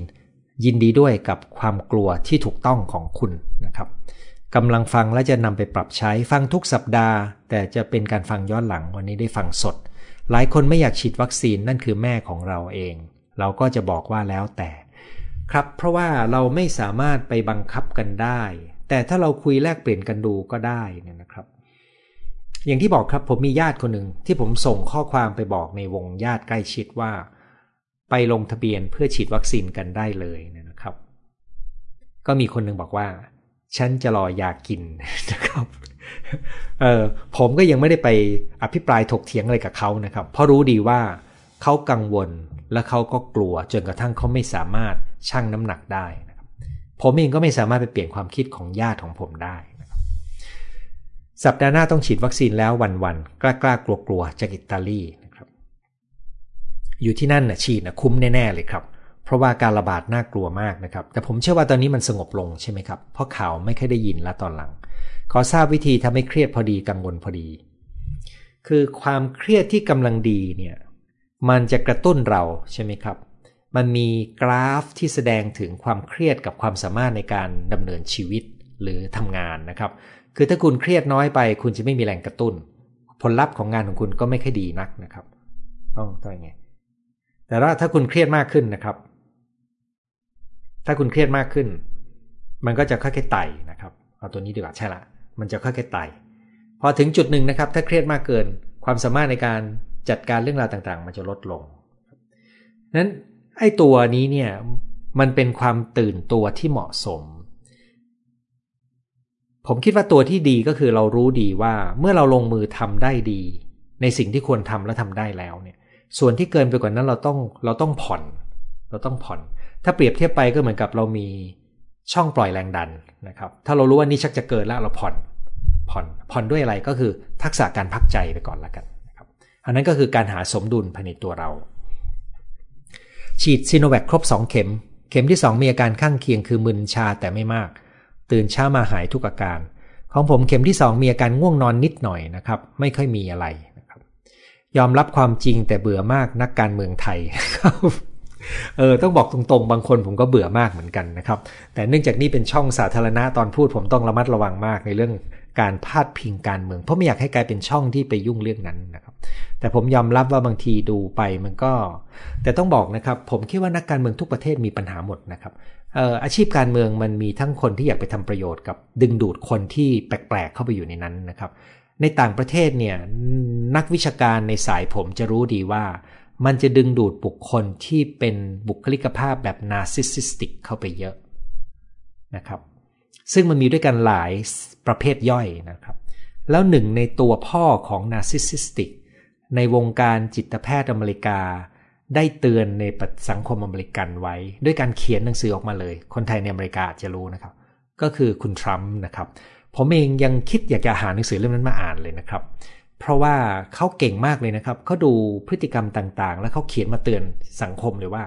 คนนี้มีปัญหา narcissistic นะเขาจะต้องมีปัญหานั้นมีปัญหานี้นะครับ แล้วก็หลังจากอยู่ไปสักพักผมก็รู้สึกโอ้มันเก่งเหมือนกันเนาะดูล่วงหน้าได้นะครับ สามีเป็นชาวอเมริกัน แต่ไม่ชอบคุณทรัมป์คนมีอำนาจทำบางสิ่งที่ไม่ถูกต้องครับ ก็อย่างที่บอกครับผมว่าครึ่งครึ่งเลยนะครับในประเทศอเมริกาตอนนี้นะครับ คือเกือบครึ่งเนี่ยที่ยังชื่นชมเขาอยู่นะครับ แม้ว่าเขาจะบริหารจัดการเรื่องของวิกฤตโควิดได้ไม่ดี แต่ว่าคนก็ยังชอบเขาซึ่งต้องดูนะครับ อันนี้ก็คือทัศนะของประชาชนที่เขาเห็นว่านักการเมืองคนนี้บริหารแล้วเขาได้ประโยชน์ และเขาชื่นชอบนะอันนี้มีอยู่จริงนะครับ เราคนนอกประเทศเราก็ไม่เคยชอบนะครับ นอกประเทศเขานะ รอวัคซีนแต่ไม่อยู่ในกลุ่มที่รัฐบาลให้ฉีด ชั่งน้ำหนักระหว่างฉีดกับไม่ฉีด เปอร์เซ็นต์ผลเสีย ของการฉีด ถ้าได้ฉีดก็จะฉีด ครับผมเห็นด้วยครับว่าถ้าได้ฉีดก็จะฉีด แล้วผลข้างเคียงส่วนใหญ่ที่เรากลัวกลัวกันเนี่ยมันรักษาได้นะครับ นอกเรื่องนิดหนึ่งคุณแม่ 90 กว่ามีปัญหาความดันสูง ควรฉีดวัคซีนไหม ผมจำได้ว่าไม่ใช่ข้อห้ามครับ แต่ว่ายังไงก็ตามทุกกรณีนะครับ ปรึกษาหมอส่วนตัวจะดีที่สุด ที่ทำงานไม่สามารถ work from home ได้ ต้องเดินทางไปทำงาน พยายามดูแลตัวเองออกกำลังกายไม่ไปที่เสี่ยงใส่แมสล้างมือตลอดเวลา ครับเป็นเรื่องที่ทำให้เราเห็นเลยนะครับว่า จะมีคนกลุ่มหนึ่งแม้ว่าจะมีมาตรการ ลดการเคลื่อนที่แล้ว ก็ยังต้องอยู่ในสภาวะการที่เสี่ยง ซึ่งนอกเหนือจากการดูแลตัวเองออกกำลังกายไม่ใส่แมสใส่แมสไปล้างมือแล้วไม่ไปที่เสี่ยงแล้วนะครับ อาหารการกินก็สำคัญมากนะครับ การตากแดดมีการพูดถึงวิตามินดีกับตัวสังกะสีที่มีผลต่อภูมิคุ้มกันนะครับคนอาจจะต้องดูว่ารายละเอียดของตัวนี้จะช่วยคุณได้ไหมนะครับ ตามข่าวจากต่างประเทศประเทศอื่น ก็มีหลายประเทศบริหารไม่ดี ประเทศไทยเรียกได้ว่าเป็นประเทศไม่ยอมพัฒนา อันนี้จากการตามข่าวการบ้านการเมือง จะพยายามคิดเรื่องดีๆ ค่ะ ก็คือคุณก็ตระหนักนะครับว่ามันก็มีหลายประเทศที่บริหารไม่ดีนะครับ และเราก็เป็นประเทศที่ไม่ยอมพัฒนาโอเค ก็คือสรุปว่าคุณก็คงผิดหวังกับสิ่งที่เกิดขึ้นในเมืองไทยอยู่ตอนนี้นะครับ ผู้ใหญ่ที่บ้านมักไปตั้งวง เรียนเลขเป็นประจำ ช่วงนี้เมืองที่อยู่วิกฤต เมื่อคืนก็ยังไปทั้งที่บอกให้งด เขาคิดว่าคนกันเองในขณะที่เราพยายามใช้ชีวิตระวัง แล้วมีคนในวงเสี่ยงไปตรวจโควิด แต่ปิดบังข้อมูล เลยบอกแม่ว่าอย่ามาใกล้ลูกเราช่วงนี้ บอกแม่ว่าอย่ามาใกล้ลูกเรา วันนี้เขาคงโกรธหนีไปอยู่บ้านญาติ ไม่รู้จะทำยังไง ครับ อันนี้ก็เป็นอีกเรื่องหนึ่งนะครับ คือผมเจอว่าคนที่มีความเสี่ยงเนี่ยเวลาญาติบอกว่า ฉันจะป้องกันตัวนะ ฉันจะไม่เข้าใกล้เธอนะครับ คนที่มีความเสี่ยงกลับรู้สึกว่าเขาถูกปฏิเสธ เขาไปคิดว่ามันถูกปฏิเสธที่ตัวตนของเขา เขาไม่ได้ไปคิดว่าคนรักษาระยะห่างเพื่อป้องกันเชื้อที่เขาอาจจะมีนะครับ อันนี้มันเป็นข้อจำกัดของวิธีคิดของคนจำนวนไม่น้อยเลยนะ เห็นพี่สาวของเพื่อนบอกว่ากลับไปเยี่ยมพ่อแม่ที่บ้านเกิด เอาของฝากให้ทุกครั้งจะสวมกอดพ่อแม่ แต่เนื่องจากกลัวจะเอาโควิดไปฝากได้แต่ยืนคุยห่างๆ2เมตร เศร้า ใจอยากกอดแต่ทำไม่ได้ เพราะกลัว กรณีแบบนี้พี่สาวเพื่อนควรจัด mindset อย่างไร จริงๆ มันเป็นเรื่องของการยอมรับครับ ตัวผมเองตอนนี้เวลาผมไปที่บ้านพ่อแม่ ผมก็อยู่ห่างๆเขานะครับ ปกติผมไม่ได้กอดพ่อแม่นะครับแต่สมัยก่อนผมจะใกล้ชิดมากกว่านี้ครับ ดังนั้นก็เป็นเรื่องของการปรับความคาดหวัง ให้เป็นไปตามความเป็นจริง และยอมรับความเป็นจริงตรงนั้น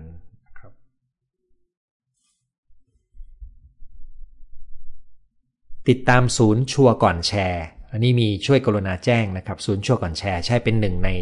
ทีมงานที่ช่วยในการตรวจสอบข่าวให้ หนูเคยทำงานดูแลผู้ป่วยระยะสุดท้าย ให้อะไรกับหนูมาก ได้ทำมรณานุสติทุกวันมองเห็นภาพสุดท้ายของชีวิตตนเอง ใช้ชีวิตในปัจจุบันให้สอดคล้องกับภาพสุดท้ายที่วางไว้ และบริจาคร่างกายเรียบร้อยแล้วค่ะ สาธุ บ้านอ้อม และสิ่งมีชีวิตอื่นๆ ขอบใจจ้า อ่านแล้วงงนะครับ ขอคำแนะนำวิธีพูดกับผู้สูงอายุ ท่านกังวลเรื่องความเจ็บป่วยมาก โดยเฉพาะช่วงนี้ไปตรวจทุกอย่างหลายครั้งก็ปกติ สงสารอยากให้ท่านมีความผ่อนคลาย เออเป็นโรควิตกกังวล ที่คิดว่าตัวเองจะป่วยโน่นป่วยนี่ ซึ่งถ้าไปที่โรงพยาบาลแผนกอายุรกรรมเสร็จ เขาจะถามว่าไปหาหมออีกคนหนึ่งไหม ซึ่งก็คือจะส่งปรึกษาจิตแพทย์นะครับ แต่ส่วนใหญ่ก็ไม่ขยอมไปพบจิตแพทย์ ผมมีคนไข้แบบนี้อยู่ในมือไม่กี่คนนะครับ เป็นความกังวลในทุกๆเรื่องที่มีการย้ำคิดย้ำทำอยู่ในนั้น แล้วมักจะหาอาการผิดปกติ แล้วพอกังวลแล้วก็จะเจออาการ แล้วก็ไปตรวจแล้วไม่เจออะไร สบายใจชั่วคราวเสร็จแล้วมาสักพักก็มีอาการก็กลับไปตรวจใหม่นะครับ นั้นในวงการแพทย์ก็จะถือว่าถ้าเจอคนไข้แบบนี้ ถ้าจะต้องตรวจก็จะพยายามตรวจแบบไม่ต้องเจาะ ไม่ต้องเจาะไม่ต้องผ่าตัดอะไรคือ พยายามเจาะเลือดให้น้อยพยายามทำสิ่งที่ต้องเจ็บตัวให้น้อยที่สุดอยู่นะครับ อันนั้นหมอในแผนกอื่นก็จะรู้นะครับ หวังว่าเขาจะไปในโรงพยาบาลที่ได้รับการปฏิบัติประมาณนั้น ความเสี่ยงตอนนี้ก็คือการไปโรงพยาบาลก็ ก็อาจจะไปเสี่ยงในเรื่องเชื้อใช่ไหมครับ แม้ว่าผมจะ จะไปโรงพยาบาลประจำอยู่นะครับดังนั้นคำแนะนำของผมนะครับก็คือ 1. ขอให้ทราบว่ามีบริการในแผนกจิตเวชช่วยได้ส่วนหนึ่ง 2. หมอที่ดูแลถ้าเขาตระหนักเขาจะลดการตรวจวินิจฉัยที่ไม่จำเป็นลง 3. ไม่ต้องไปเถียงกับเขามากครับ แค่ทำอะไรก็ได้ที่เขามีความผ่อนคลาย ซึ่งการผ่อนคลายที่ดีที่สุด ในผู้สูงอายุแบบง่าย ๆนะครับ อาจจะหมายถึงการนวดก็ได้ หรืออาจจะหมายถึงการที่เขามีงานเดดิเลกหรือกิจวัตรทำก็ได้รดน้ำต้นไม้เดินเล่น นวดนะครับ เป็นเรื่องง่ายๆ ที่ทำให้ใจของเขาได้กลับมาอยู่กับตัวเองครับ แก่เกิน 60 ปี 7 โรค บุคลากรทางการแพทย์ ท่านนี้ช่วยแจ้งมา เพราะเขาอยู่วงการสุขภาพนะครับ นั่นคือกลุ่มที่ได้ฉีดตอนนี้นะครับ ตายหลังฉีดวัคซีนติดโควิดปอดพังเลือกอะไรดี ครับ อันนี้ เป็นคำถามที่ต้องถามตัวเอง แล้วก็ต้องดูได้ว่า ระดับความเป็นไปได้ตัวไหนมากกว่ากันใช่ไหมครับ แล้วถ้าไว้วางใจคนอื่นมากไป ไม่ค่อยมีความกลัวหรือขี้สงสัย ขอคำแนะนำในการปรับ mindset ผมคิดว่าเราต้องสรุปบทเรียนครับ ต้องฝึก การรู้ว่ามันจะมีคนที่ดีแล้วไม่ดี มีคนที่มีเล่และไม่มีเล่นะครับ ถ้ายังไม่เคยเจอ อาจจะต้องรอให้เขาเจอ เพราะว่าประสบการณ์ที่มีอารมณ์เข้าไปเกี่ยวข้องจะจำได้แม่นกว่า ข้อคิดที่แลกเปลี่ยนกันธรรมดานะครับ หัวข้อวันนี้น่าสนใจเสียดายติดงาน เดี๋ยวฟังย้อนหลังได้ครับ ไม่ตรงกับหัวข้อแต่อยากรู้มีปัญหาในการเรียบเรียงคำพูด พูดสลับคำคำศัพท์เต็มหัวลังเล พูดหัวข้อสาระที่เป็นสาระแต่ไม่ได้พูดที่ไม่ใช่การพูดส่วนตัว ผมอ่านแล้วก็งงๆเหมือนกันนะครับมีคำศัพท์ในหัวเต็มไปหมด มีความลังเลในการหยิบคำมาใช้ เวลาที่พูดหัวข้ออะไรที่เป็นสาระ ที่ไม่ใช่การพูดส่วนตัวอ๋อโอเค ถ้าคุณต้องการพูดสิ่งที่เป็นสาระนะครับ และคุณไม่คล่องในการพูด ผมแนะนำว่าให้คุณเขียนสคริปต์ล่วงหน้า จะช่วยได้ครับ ใหม่ๆก็ต้องเขียนสคริปต์ตัวผมเองนะครับ ผมพบว่าในตอนที่ผมทำงานในช่วงอยู่ในราชการเนี่ยแล้วผมมีงานที่ต้องทำหนังสือนะครับ กระบวนการปรับภาษาในการเขียนหนังสือเนี่ยช่วยทำให้การเรียบเรียงความคิดผมดีขึ้นนะครับแล้วก็ช่วยทำให้การใช้คำของผมเนี่ยทำได้ดีขึ้นนะครับนั้นการฝึกเขียนจะช่วยให้การพูดของเราเนี่ยดีขึ้นได้ ทักทายนะครับ อยากว่าแม่มาทักทาย mindset ของคนส่วนหนึ่งมาจากกรรมพันธุ์และการเลี้ยงดูในวัยเด็ก ดังนั้นสุภาษิตที่ว่า ดูช้างให้ดูหางดูนางให้ดูแม่ ก็สามารถดู mindset ของคนคนนั้นจากครอบครัวได้ใช่ไหม มันยังมีเรื่องของประสบการณ์ตอนโตด้วยครับ ยกตัวอย่างนะครับทัศนะหรือ mindset ในเรื่องชีวิตและงาน ของคนในเจเนอเรชันใหม่ ที่มีอยู่ในวัย 20 กว่า 30 กว่าเนี่ยต่อให้เขาเติบโตมาในบ้านผม ก็ไม่ได้มีวิธีคิดเหมือนผมนะครับ เพราะว่าเขาไปรับข้อมูลมหาศาล นอกเวลานอกเหนือจากที่เราได้มีโอกาสพูดคุยกัน แต่ถ้าเป็น อันนี้ผมคิดว่าชัดมาก เพราะผมเจอคนที่อยู่ในวงไม่ห่างไกลกัน ได้พูดคุยกันตั้งแต่เล็ก และเห็นถึงความแตกต่างในวิธีคิดที่เยอะมาก และผมคิดว่านี่เป็นการสะท้อนเจเนอเรชันหรือช่วงวัยของรุ่นใหม่เนี่ยที่แตกต่างเนื่องจากสิ่งแวดล้อมที่เติบโตมาไม่เหมือนกันเลยนะครับ อยากให้หมอบอกชื่อด้วย หมายถึงชื่ออะไรนะครับ ชื่ออะไร อยากให้บอกชื่อด้วย ทางยุโรปมีวัคซีนให้ฉีดสองชนิด ไม่มีสิทธิ์ที่จะเลือก ผู้ชายสามีอายุ 64 ได้ไฟเซอร์ไปนะครับ ท่านนี้อยู่สวิตเซอร์แลนด์ที่บอกว่าเข้าหน้าหนาวนะครับ ขอสอบถามคุณหมอ ระหว่างฉีดวัคซีนแค่หวัดใหญ่กับโควิด ตัวไหนดีครับเออผมเข้าใจว่าฉีดทั้งคู่ แต่ว่าให้เว้นระยะห่างนะครับ ถ้าพ่อแม่คุณ 75 กับ 72 แล้วเข้าถึงวัคซีนโควิดได้ ผมแนะนำให้ไปเอาไปเข้าฉีดโควิดก่อน แต่อ๋อแต่ว่าตอนนี้ยังไงไงก็ไม่ได้โควิด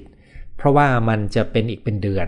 ดังนั้นก็จะไข้หวัดใหญ่ก็ไข้หวัดใหญ่ก่อนครับ พวกนี้เขาจะแนะนำให้ทิ้งช่วงหน่อยหนึ่งครับเพราะเหตุใดวัคซีนที่ฉีดในไทยทั้งสองตัวจึงไม่เป็นที่ยอมรับสำหรับการเดินทางในยุโรปและอเมริกา ผมยังไม่เชื่อข่าวนี้นะครับ ข่าวนี้เป็นเพียง เสี้ยวหนึ่งของข้อมูลที่ยังไม่ใช่บทสรุปนะครับเขากำลังถ้าผมไม่ผมไม่ทราบว่าเป็นข้อมูลเดียวกันกับที่ผมอ่านไหมเขาพูดถึงว่าเขาจะเปิดประเทศให้กับชาวอเมริกัน ที่ฉีดวัคซีนนะครับ ซึ่งในอเมริกาเนี่ยเขาก็ฉีดวัคซีนแต่ของเขาคือไฟเซอร์กับโมเดอร์นาเขาก็ระบุแบบนั้น แต่เขาไม่ได้บอกว่าคนจากเอเชียจะต้องฉีดไฟเซอร์กับโมเดอร์นา เพราะเขาก็ทำอย่างนั้นจะไม่มีคนเอเชียหลายประเทศเลยที่ไปประเทศแถวยุโรปนะครับ อันเนี้ยเราไม่ต้องรีบสรุปครับ เพราะว่าผมตีความว่ามันเป็นข้อมูลที่เขาพูดเป็นดำริที่กำลังจะจัดการสำหรับคนอเมริกาครับ อยากทราบว่าทำไมไม่ให้โรงพยาบาลรัฐบาลนำเข้าวัคซีน ใครมีความสามารถ เลือกยี่ห้อก็จะได้เพิ่มความรวดเร็ว อันนี้มีข่าวนะครับเออ ที่จริงผมไม่ค่อยกล้าเอาข่าวพวกนี้มาเผยแพร่ บอกซะหน่อยก็คือไม่ไม่ใช่ไม่กล้าเลยหรอกครับ ผมไม่อยากให้ข้อมูลมันเกิดไป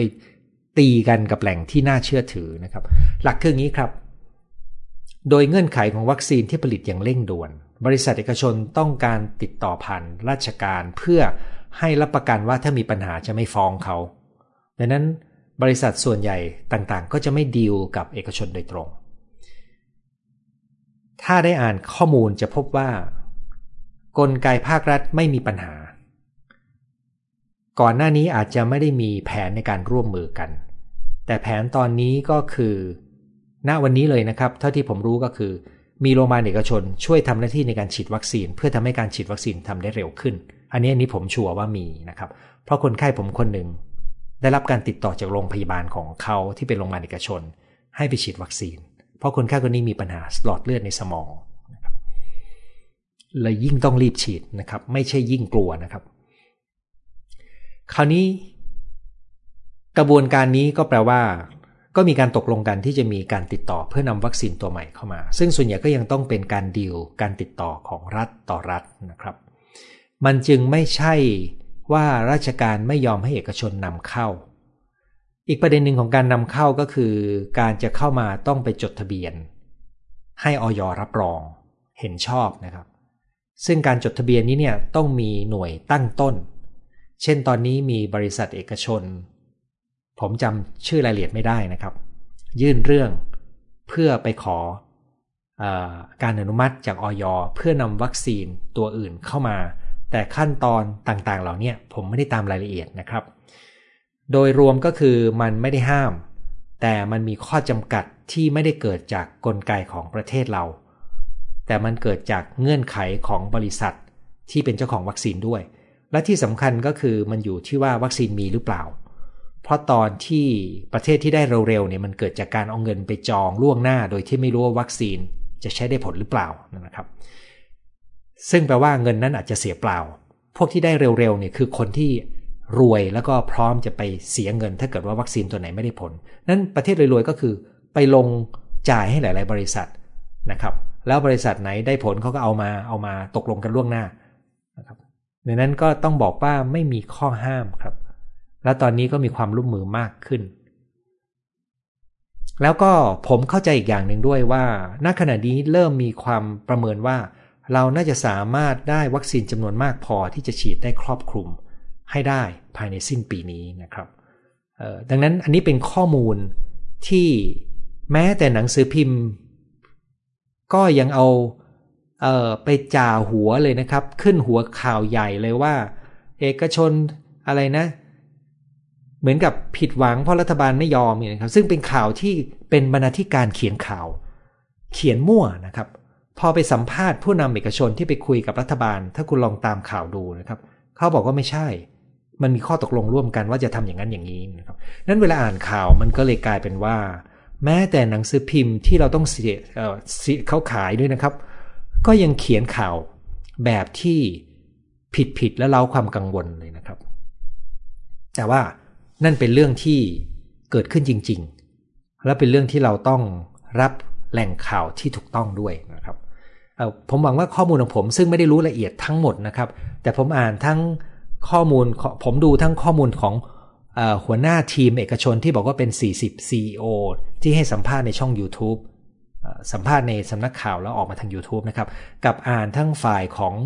ออทางอดีตผู้บริหารกระทรวงสาธารณสุข แล้วก็ผู้ผู้ในการสถาบันวัคซีนแห่งชาติเนี่ยพูดเนี่ยเนื้อหามันเข้ากันได้นะครับ อันนี้คือวิธีการวิเคราะห์ข้อมูลของผมก็คือ ผมจะดูแหล่งข้อมูลจากหลายแหล่ง และดูว่ามันไปด้วยกันได้ไหมนะครับ ถ้าเมื่อไหร่ก็ตามมีจุดที่ไม่เข้ากัน ผมก็จะถือว่าประเด็นนี้ยังไม่มีข้อสรุป แต่ตรงไหนมีจุดที่ตรงกัน ผมก็จะรู้ว่าประเด็นนี้สรุปได้นะครับ ขออภัยพูดซะยาว แต่สรุปก็คืออยากให้รู้ว่ามันเดินหน้าอยู่นะครับ ฟังคลิปคุณหมอได้ประโยชน์มากยินดีครับ หลังฉีดวัคซีนสามารถฉีดวัคซีนแค่หวัดใหญ่ได้ไหมเเขาแนะนำว่าให้ทิ้งช่วงนะครับ ผมไม่ได้จำรายละเอียด ไม่ได้จำรายละเอียดว่าต้องทิ้งช่วงเท่าไหร่นะครับ ถ้ารู้ว่าวันนี้จะมีคนถามวัคซีนเยอะผมคงจะต้องเตรียมข้อมูลมากกว่านี้นะครับมัวแต่เตรียมข้อมูลเรื่อง mindset นะครับขอถามอีกนิดคำว่า mindset คือตรกกะ หรือการใช้เหตุผลในการทำสิ่งใดสิ่งหนึ่งถูกต้องไหมครับ ดังนั้นถ้าเราเสพข่าวลบๆ จะทำให้เราเกิดความกลัวกังวลมากขึ้น จะทำให้ mindset ของเราแย่ลง ผมเข้าใจถูกไหม คือ mindset อาจจะหมายถึงวิธีคิด และการใช้เหตุผลอย่างที่คุณพูดก็ได้ แต่ mindset มักจะหมายถึงกระบวนการทำงานของจิตใจ ที่เราอาจจะไม่รู้ตัวสักเท่าไหร่ด้วย เช่นความกลัว หรือการที่เราเลี่ยง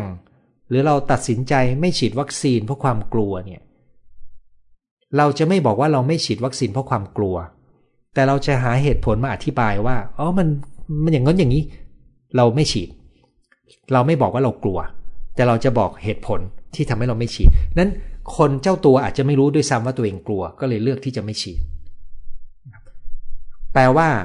ส่วนที่เป็น mindset เนี่ยมันมีส่วนที่เราไม่เคยรู้ตัวปนอยู่ด้วยนะครับ แต่เราสามารถทำให้มันรู้ตัวได้ เหมือนอย่างที่วันนี้ผมเปิด 3 ประเด็นเนี่ยก็คือให้เราเช็คดูว่าเอ๊ะเรากลัวไหมความกลัวเราเหมาะสมหรือเปล่านะครับ เราไว้ใจไหมระดับความไว้ใจเหมาะสมไหม อันนี้คือดึงสิ่งที่เราไม่เคยรู้ตัว ให้เรารู้ตัวขึ้นมา เพื่อเราจะได้เช็ค mindset ของเราได้ ไม่งั้นเราอาจจะไม่รู้ตัวได้ซ้ำว่า ชีวิตเราเรากำลังดำเนินไปเนี่ยเรากำลังใช้ mindset อะไรอยู่นะครับ ส่วนหนึ่งของการทำให้ mindset เกิดความตระหนักชัด ก็คือการทบทวนตัวเอง ทบทวนวิธีการจัดการเรื่องราวต่างๆ มันจะสะท้อน mindset บางอย่างของเรา ซึ่งในการคุยกันในวันนี้ มันก็สะท้อนด้วยการตัดสินใจเรื่องวัคซีนนะครับ การตัดสินใจเรื่องของอการเปิดเผยข้อมูล อันนี้คือสิ่งที่ มันจะสะท้อน mindset ของเราได้ แต่ที่คุณพูดมาก็ไม่ถึงกับผิดนะครับ ก็คือถ้าเราเสพลบๆ เยอะๆ มันก็จะทำให้เรากลัวกังวล แล้วเราก็อาจจะตัดสินใจไปตามความกลัวนั้น ข่าวทุกวันนี้มีเรื่องดีๆ ไม่เคยนำมาลง เรื่องไม่ดีดูประจำจดจำแต่เรื่องไม่ดี ผมก็ไม่แค่ไม่เคยดูข่าวนะครับ ผมเลือกแต่ผมเลือกเสพข่าวมากเลยนะครับ เพราะรู้ว่ามันมีขยะเยอะมากเลยนะครับ ต้องขออภัยนะครับ แม้แต่ข่าวนะคอมผมก็รู้แต่ว่าท่านเขาเสียชีวิตไปนะครับผมไม่ได้ตามรายละเอียดเลย แต่มันเป็นข่าวใหญ่มากนะครับ ข่าวใหญ่ในโซเชียลมีเดียนะครับ แล้วก็ไม่เคยดูรายการของเขา ใช้ชีวิตไม่ประมาทอะไรจะเกิด ก็เกิดออกนอกบ้าน ใส่หน้ากากแอลกอฮอล์เช็ดมือ ยอมรับว่าปีแรกเครียด ไม่ได้เดินทาง ปีนี้ทำใจ ตอนนี้เครียดกับงานโควิดมาก งานหนักคนทำงานลดลงจะลาออกดีไหมอายุ 54 คุณอยู่ระบบสุขภาพใช่ไหมครับ ผมได้ยินคำบ่นมหาศาลเลยครับ น่าเห็นใจมาก ผมรู้เลยว่าถ้าผมยังอยู่ราชการผมคงจะเหนื่อยเหมือนกันนะครับ ตอนนี้นี่พอดีออกมาก่อนนะครับแค่อ่านหนังสือเรื่อง mindset และหันมาวิเคราะห์ตัวเองแบบไม่แน่ใจ แต่อยากเป็นคนที่มีแนวคิดแบบพัฒนาได้จัง คือจริง ๆ เนี่ยเราต้องตระหนักว่า mindset มันเหมือนเป็น ส่วนที่อยู่ระดับพอรู้ตัวบ้างไม่เคยรู้ตัวบ้างนะครับ ทัศนคติของเราเนี่ยเช่นบางครั้งเราบอกว่าเราคิดแบบนี้นะครับ แต่ถึงเวลาเราไม่ได้ทำแบบนี้ แสดงว่าสิ่งที่เราพูดกับสิ่งที่เราทำมันไม่เข้ากัน ไอ้ตัวสิ่งที่เราทำเนี่ยอาจจะเป็นจะเป็นตัวสะท้อน mindset ที่แท้จริงมากกว่าสิ่งที่เราพูด ซึ่งนั่นก็คือส่วนที่เราไม่รู้ตัวนะครับ กระบวนการทบทวนและหยิบสิ่งที่เราไม่รู้ขึ้นมาให้รู้นี่แหละ คือตัวทำให้เรารู้จักตัวเองได้ดีขึ้น นั้นถ้าคุณอยากจะพัฒนาตัวเองได้เนี่ยมันก็ต้องมีกระบวนการทำให้คุณรู้ตัวนะครับ ซึ่งแต่ละเรื่องมันก็จะมีแนวทางของมันนะครับ ตัวอย่างวันนี้ก็อย่างที่ผมเรียนไป ผมก็หยิบเอาประเด็นสำคัญขึ้นมาให้รู้ตัว เหมือน mindset ที่ดีในการเลี้ยงลูกก็มีเหมือนกันใช่ไหมครับเลี้ยงลูกวัยรุ่นก็ต้อง mindset ที่ดีเหมือนกัน คนปกปิดไทม์ไลน์กันเยอะ เห็นน้องๆนักวิชาการสาธารณสุขบ่นกัน จริงครับนั่นเป็น mindset ที่แย่มาก ใช่ไหมครับ เป็น mindset ที่สร้างปัญหามาก เพราะมีข่าวแต่ละครั้งที่ทำให้บุคลากรทางการแพทย์ต้องเก็บตัวกักตัวนะครับเป็นไบโพล่าอยู่ขั้วเศร้าเครียดกังวลเรื่องโควิดมากระแวงแฟน เพราะเขาต้องออกไปทำงานทุกวัน เลี้ยงลูกก็ก็ระแวงกลัวติดลูก ไม่กล้าออกไปไหน เศร้ามากจะไปหาหมอก็ยังกลัวรับยาทางไปรษณีย์ระหว่างนี้ยาใกล้หมด กลัวตายแต่ห่วงลูก รู้ตัวว่าการแย่ลง แต่ไม่รู้จะจัดการกับความรู้สึกอย่างไร ความรู้สึกแง่ลบเริ่มมาละความเครียดที่มีอยู่อาจจะกระตุ้นความเศร้าให้แย่ลงนะครับ ผมอยากจะให้คุณถ้า อยากจะให้คุณหนึ่งนะครับ ลองทบทวนไลฟ์ครั้งที่แล้วที่พูดถึงวิธีพักใจนะครับ 2. ถ้าเป็นไปได้คุณลองพิจารณา ลงเรียนคอร์สออนไลน์ เรื่องแก้ซึมเศร้าแบบไม่ใช้ยา แล้วก็ 3. พยายามอย่าหยุดยานะครับ กินไว้ก่อน เพราะว่ามันยังช่วยคุณได้อยู่ ที่จริงตอนนี้ผมเปิดหลักสูตรออนไลน์เวิร์กช็อปที่เจอกันทุกอาทิตย์เรื่องบทเรียนแก้ซึมเศร้าแบบไม่ใช้ยานะครับ แต่ว่ามันเปิดเป็นอาทิตย์นี้เป็นครึ่งทางไปละ ชวนคุณเข้าเรียนไม่ทัน อีกครึ่งปีจะเปิดอีกรอบหนึ่งครับ ในระหว่างนี้ก็เลยแนะนำว่าไปดูวิดีโอแล้วปรับปรับระบบคิด ปรับกระบวนการ จากวิดีโอชุดนั้นด้วยตัวเองไปก่อนนะครับ เครียดรู้สึกเจ้านายมีอคติ ถ้าเราจับอะไรก็จะหาเรื่องตลอด ส่วนคนอื่นไม่เห็นเป็นไร อย่างนี้ควรทำอย่างไร งานค่อนข้างหนัก ถ้าคุณคิดว่านายมีอคติกับคุณ แล้วคุณมีหลักฐานมาก จนเชื่อมั่นเช่นนั้น คุณอาจจะต้องถามว่าคุณมีทางเลือกอะไร ถ้าคุณอยู่ในราชการส่วนใหญ่แล้วนายก็จะมีการย้ายตำแหน่ง เข้ามาแล้วก็ไป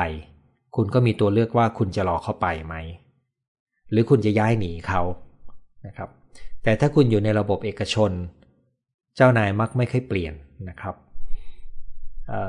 คุณก็อาจจะต้องเลือกว่าคุณจะอยู่ที่นี่ต่อ หรือคุณจะย้าย อย่างไรก็ตาม ผมอยากให้คุณตรวจสอบ การตีความของคุณว่าเจ้านายมีอคติต่อคุณเนี่ยใช่ไหมจริงไหมนะครับ วิธีการตรวจสอบก็อาจจะเป็นการสังเกต เปิดใจสังเกตดู ถามคนที่เราไว้ใจ เพื่อเช็คดูว่าเขาคิดเหมือนเราไหมนะครับจนถึงจุดหนึ่งคนอาจจะกล้าที่จะไปถามเจ้านาย แต่คุณอย่าไปถามว่าเจ้านายมีอคติอะไรกับดูนะครับ ต้องมีเรียกว่าอุบายในการเช็คทัศนคติของเจ้านายที่ดี เพื่อจะได้รู้ว่าเขามองเราอย่างไง อาจารย์ตอบได้ทุกข้อขอบคุณมาก ที่สละเวลานะครับยินดีครับเผื่อคนทำงานหนักเพราะโควิดได้อ่านขอบคุณมาก ส่งกำลังใจให้ คงได้ดูแลตัวเองให้ดี ขอบคุณที่แชร์ข้อมูลนะครับ คุณหมอทำไมหนูรู้สึกพูดมากและสบายใจ สมุนไพรรักษาโควิดหายไหม ไม่ได้รักษาหายครับ มันแค่บรรเทา เอ,อ การเสพข้อมูลต้องระวังอย่าเสพตามความเชื่อของเรานะครับว่าสมุนไพรดี ตัวผมเองเวลาไม่สบายธรรมดาเล็กๆน้อยๆผมกินฟ้าทลายโจรอยู่เหมือนกัน แล้วก็เวลาที่กินอาหารมากเกินในบางครั้ง ผมก็กินขมิ้นชันอยู่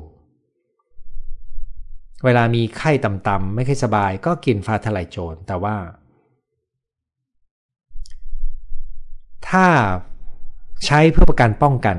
ตอนนี้ไม่มีหลักฐานนะครับ แล้วก็เขาไม่แนะนำแต่ถ้าป่วยแล้วจะกิน ก็มีความข้อมูลเบื้องเบื้องต้นว่า มันช่วยลดอาการได้ แต่ตรงนี้ยังต้องอยู่การประเมินด้วยนะครับ เพราะว่าโควิดนั้นมีความพิเศษอย่างหนึ่งนะคือมันมีอาการที่เรียกว่าปอดบวม โดยยังไม่รู้ตัวว่าปอดบวม ซึ่งตรงนั้นเนี่ยจะต้องอาศัยการตรวจรักษาของแพทย์ที่เข้าใจของทีมสุขภาพที่เข้าใจด้วยนะครับ เพราะว่ามีหลายคนที่บทจะไปเนี่ยไปเร็วมากนะครับ นั่นเป็นเหตุที่ตอนนี้เมืองไทยยังพยายามดูแลด้วยระบบสาธารณสุขอยู่นะครับ เพราะเขาห่วงเรื่องของการเสียชีวิตโดยที่ดูแลไม่ทัน แล้วก็ตอนนี้ก็เกิดเหตุการณ์แบบนั้นด้วย เพราะมันมีการแออัดของจุดที่จะรับเข้านะครับ จากการระบาดในรอบ3 คุณหมอหนูอยู่อเมริกามีปัญหาเรื่อง anxiety พบจิตแพทย์เขาถามว่าจะใช้ยาตัวไหน บอกชื่อยาแต่ละตัวมา ให้หนูตัดสินใจว่าจะใช้ยาตัวไหน หนูก็ไม่รู้ว่าตัวไหนเหมาะ เลยถามเขาว่าตัวไหนหนูควรกิน เขาบอก up to you หนูงง คือในอเมริกาเนี่ยเขาอนุญาตให้โฆษณายา แล้วก็อนุญาตให้คนไข้เป็นคนเลือก ซึ่งมันก็มีอันตรายบางอย่างแฝงอยู่ในนั้น แต่เขาเชื่อเรื่องของตลาดนะครับเเล่าอาการให้จิตแพทย์ฟัง เขาจะออกแบบยาให้ว่าควรใช้ยาตัวไหน อันนี้คือหมอไทย กรณีนี้ควรกินยาตัวไหน คือผมบอกไม่ได้เนื่องจากผมไม่รู้อาการรายละเอียดของคุณนะครับ แต่โดยหลักแล้วต้องเรียนอย่างหนึ่งนะครับ ความกังวลเนี่ย ต้องรู้ว่าถ้าเป็นยาแก้กังวล ส่วนใหญ่แล้วเขาจะไม่ใช้นานนะครับ ถ้าคุณมีนิสัยขี้กังวลเป็นพื้นอารมณ์ ผมอยากจะเชียร์ให้คุณฝึกจัดการความกังวล โดยไม่ต้องใช้ยาคู่กันไปด้วย ซึ่ง ไม่อยากโฆษณานะ แต่ว่ามันมีคอร์สออนไลน์เรื่องจัดการความกังวลและการแพนิคซึ่งอาจจะเป็นประโยชน์กับคุณ เพราะว่ามีหลายคนบอกผมว่าช่วยเขาได้มากนะครับวิดีโอทำนานแล้วนะครับ แต่เนื้อยังโอเคอยู่ครับ รักคุณหมอมากๆ สุขภาพดีขึ้นเพราะคุณหมอขอบคุณมากเลยครับ กลัวไม่ได้ฉีดฟรี คุณได้ฉีดฟรีครับ ทุกคนคนไทยในแผ่นดิน ตอนนี้เขามีแผนกระทั่งจะฉีดคนต่างชาติที่อยู่ในเมืองไทยด้วย ซึ่งเป็นดับริที่ดีนะครับ วันนี้ได้ได้ยินคุณหมอ เรื่องวัคซีนตัดสินใจจะฉีดแล้วค่ะ ถ้าคุณเป็นญาติผม ผมก็จะแนะนำเช่นนั้นครับดังนั้น ก็ดีใจที่คุณตัดสินใจเช่นนั้นนะครับ แต่ว่าถ้าคุณอายุไม่ถึงคุณต้องรอเป็นรุ่นรุ่นก่อนนะครับ ระหว่างนี้ก็ดูแลตัวเองให้ดี ข้อมูลบางส่วนสำหรับการฉีดวัคซีนนะคะ น้องสาวเป็นพยาบาลแนะนำว่าควรฉีดวัคซีนแต่ละชนิดทางกันหนึ่งเดือน วัคซีนไข้หวัดใหญ่กับโควิด จริง ๆ ข้อมูลผมประมาณนั้น แต่ผมจำไม่ได้แม่น ผมก็เลยไม่กล้าบอกออกมานะครับ ขอบคุณมาก ผู้ใหญ่ที่บ้านฉีดไข้หวัดใหญ่ก่อน ต้นเดือนมิยอโควิด ต้นเดือนกอคอซึ่งอันนี้ก็อยู่ที่ว่าได้ไหนก่อนนะครับแต่อย่างที่บอกครับ ถ้าได้โควิด เอาโควิดก่อนก็ดี เพราะมันน่ากลัวกว่านะครับ เรียนถามคุณหมอครับคุณแม่มีแต่ mindset ที่ตำหนิผมตลอดเป็นพักจะทวงบุญคุณในหลายครั้ง ไม่ทราบอาการแบบนี้เป็นอย่างไร การที่พ่อแม่วิพากษ์วิจารณ์ตำหนิลูก แสดงว่าเขามีความคาดหวังบางอย่างที่ยังไม่สมหวัง เขาอาจจะมีความผิดหวังในสิ่งที่คุณทำซึ่งความคาดหวังเขาอาจจะสูงเกินจริงก็ได้นะครับ ดังนั้นมันอาจจะเกิดอะไรขึ้นหลายอย่างในใจเขา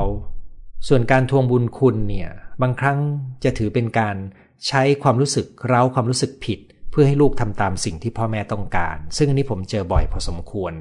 ในวัฒนธรรมไทยนะครับ มันอยู่ตรงที่ว่าเวลาที่แม่คุณปฏิบัติอย่างนั้นกับคุณ มันส่งผลกระทบกับคุณยังไง แล้วการที่คุณเป็นลูก แล้วคุณรู้ว่าพ่อแม่หรือแม่คาดหวังแบบนี้เนี่ย คุณคิดว่าคุณจะตอบความต้องการของเขาได้สักแค่ไหนที่คิดว่าจะเหมาะสม แต่ต้องตระหนักว่าต่อให้คุณทำดีแล้วบางครั้ง พ่อแม่บางคนก็ยังไม่พอใจได้นะครับ ตรงนี้เป็นเรื่องที่ต้องหาวิธีจัดการตัวเองด้วย มีอุบายในการเช็ค mindset ของเจ้านายไหมเนี่ยนะครับ น่าสนใจมากเลยนะครับ ผมไม่รู้จะตอบให้ยังไง หมอคนเก่าเราให้เลือกยาเองนะครับ ใช่ครับ คือสมุนไพรเนี่ย ข้อมูลตอนนี้ก็คือเมื่อมีอาการเราใช้เพื่อบรรเทานะครับ แต่เราไม่ได้กินไปเรื่อยๆ เพื่อป้องกัน อันนี้เป็นข้อมูลที่ผมได้ยินจากเภสัชกรที่รับผิดชอบเหมือนเมื่อหลายเดือนก่อนแล้วนะครับ แล้วช่วงหลังวันนี้ก็ยังมายืนยันข้อมูลชุดนี้อยู่นะครับอยากรู้ว่าคนที่ฉีดวัคซีนไปแล้วแพ้หนักจนเสียชีวิตเพราะโรคประจำตัวหรือเพราะวัคซีน ถ้าจะใช้ข้อสรุปของการวิจัยศึกษาที่ยุโรป ซึ่งมีประสบการณ์การฉีดวัคซีนแอสตราเซเนกามากกว่าเราเยอะ เพราะเรายังไม่ได้เริ่มฉีดสักเท่าไหร่นะครับ เขาใช้คำว่า เป็นผลข้างเคียงที่พบได้น้อยมากๆนะครับกรณีที่มีการอุดตันนะครับมีริ่มเลือดเนี่ยเขาใช้คำว่า เป็นผลข้างเคียงที่พบได้น้อยมากๆ ประเด็นก็คืออย่างนี้นะครับ 1. คนไทยและชาวเอเชียมีอุบัติการของโรคที่มีปัญหาริ่มเลือด น้อยกว่าชาวผิวขาวเยอะ อันนี้เป็นตัวหนึ่งที่ทำให้เราสบายใจขึ้น 2. โรคที่เป็นผลข้างเคียงที่น้อยมากๆ จากวัคซีนตัวนี้เนี่ยถ้ามีขึ้นมารักษาได้ แล้ววงการแพทย์ตอนนี้ก็รู้วิธีการในการวินิจฉัยและรักษาแล้วนะครับ อันนี้ก็จะทำให้เรารู้ว่าต่อให้ว่าผลข้างเคียงที่น่ากลัวที่สุด ก็มีวิธีการอยู่นะครับดังนั้นคุณมันจึงเป็นเหตุที่เราต้องไปฉีดวัคซีนที่มีหน่วยแพทย์ และระบบที่พร้อมนะครับ ท่านนี้เขียนมาว่าลงเรียนการจัดการความกังวลคอร์สออนไลน์กับคุณหมอดีจริง ๆ แนะนำให้ลองเรียนกัน ราคาน่ารักนะครับหนูโรงเรียนค่ะ ดีขึ้นอยู่พักหนึ่ง แต่ที่ต้องใช้ยาเนื่องจากมีอาการร่างกาย คือลำไส้บิดปวดท้องนอนไม่หลับ ก็เลยใช้เล็กซโปรเช้าเย็น ยังไม่ได้เริ่มทานนะครับ อยากให้นับแนะนำนักจิตบำบัดที่ราคาไม่แพงที่เพจ นักจิตบำบัดมือดีเนี่ย ราคาไม่แพงไม่แน่ใจว่าคุณหมายถึงเท่าไหร่นะครับเเพราะว่าส่วนใหญ่จะต้องอายุเยอะและผ่านการเรียน ผมยกตัวอย่างนะครับ ผมกำลังจะลงเรียนออนไลน์คอร์สหนึ่งซึ่งจะเรียนในเดือนหน้านะครับ เรียน 3 วันออนไลน์นะครับ ค่าเรียนอยู่ที่ ประมาณ 25,000 กว่าบาท ต่อการเรียน 3 วันนะครับนั้นถ้าคุณต้องการนักจิตบำบัดที่มีฝีมือเนี่ยตลอดชีวิตงานของเขาเนี่ยนะครับเขาลงทุนค่าเรียนไปมหาศาลเลยนะครับ ดังนั้นถ้าคุณอยากจะได้นักจิตบำบัดที่ราคาไม่แพงเนี่ยนะครับเออคุณก็อาจจะต้องไปใช้กลุ่มที่เป็นคนที่ฝึกการปรึกษาขั้นพื้นฐานมา หรือไม่ก็เป็นอาสาสมัคร อันนั้นจะมีทางเป็นไปได้นะครับที่เหลือเนี่ยหานักจิตบำบัดมือดีก็ยาก หาที่ ไม่แพงผมไม่แน่ใจว่าจะหาตรงไหนเหมือนกันนะครับ เอามืออาชีพด้วยนะครับ คุณมีความคาดหวังสูงนะครับ